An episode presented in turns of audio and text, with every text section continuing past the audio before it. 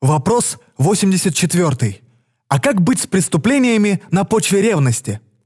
Воспитание в проекте «Венера» будет отличаться от существующего сегодня. Ревность и любовные отношения будут изучаться на ранних стадиях обучения.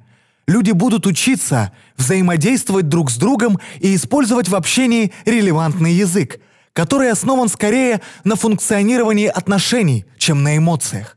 Отношения должны строиться на желании быть полезным друг другу и всему сообществу. Человек никому не может принадлежать. Брак и обручение, похоже, на самом деле вызывают аберрантное поведение и чувство собственничества. В будущем люди будут свободны делать то, что им необходимо.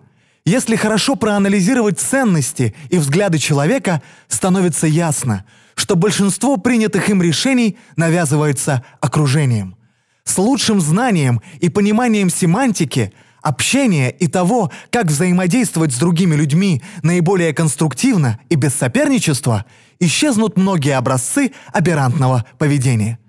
Современная система образования не обучает человека альтернативным методам отношений с другими людьми.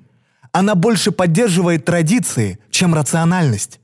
Человек обычно не вырастает из чувства собственничества – пока не становится более просвещенным о своих собственных поведенческих ограничениях.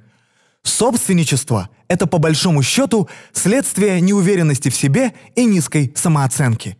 Однако в рамках короткого ответа невозможно разобрать эту тему полностью.